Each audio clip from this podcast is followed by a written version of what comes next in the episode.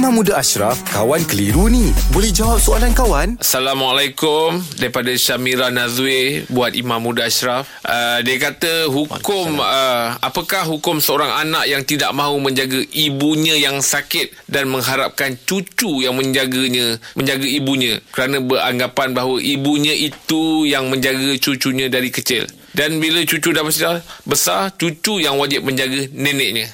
Ini tu lepas tangan tu. Hmm. Ah, Dalam Quran sebut Kama rabbayani saghira. Betul. Kamu kena balas jasa mak ayah kamu Seperti mana dia menjaga kamu Waktu kamu kecil. Tiba-tiba mak ayah kita tak jaga kita. Betul? Mak ayah kita serah kepada tempat lain Dan sebagainya. Kadang mak ayah sibuk Mak ayah bekerja Mak ayah hantar kepada pengasuh. Kadang seminggu sekali baru ambil. Ha, Banyak kes sekarang ni. Adakah bila kita besar Tak wajib untuk kita balas jasa mak ayah kita? Jawapannya Tidak betul. Kita tetap wajib Buat ke, perkara kebaikan pada mak ayah. Sebab dalam riwayat hadis Nabi SAW Ada cerita Sallallahu tentang alaihi anak Umar Itu Abdullah. Dia pernah sebut Dia nampak seorang pemuda Yaman. Orang Yaman ini Dia pusing tawaf Kaabah.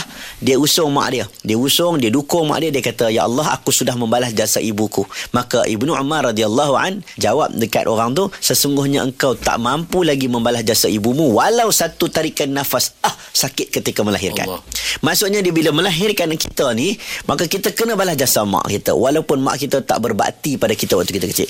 Kalau dalam kes ni dia ada cucu dia. Cucu dia pun kena jaga Cucu kena jaga tok Sebab tok jaga waktu kecil. Itu tanda kita berbuat baik dengan orang tua. Tapi anak tak boleh lepas tangan. Anak tetap kena jaga mak dia Sebab mak itulah tempat Wahnan ala wahnin Wa fisalu fi amain Dia mengandung kamu dalam keadaan Kepenatan di atas kepenatan Dan ada ketikanya ditambah pula dengan Menyusu kamu selama hampir 2 tahun Terima kasih banyak Terima kasih, Mam. Mam. Alhamdulillah. Selesai juga satu kekeliruan dalam Kawan Tanya Ustaz Jawab. Dapatkan telekong Siti Khadijah di semua butik-butik SK seluruh Malaysia atau di www.sitikadijah.com. Telekong Siti Khadijah, lambang cinta abadi.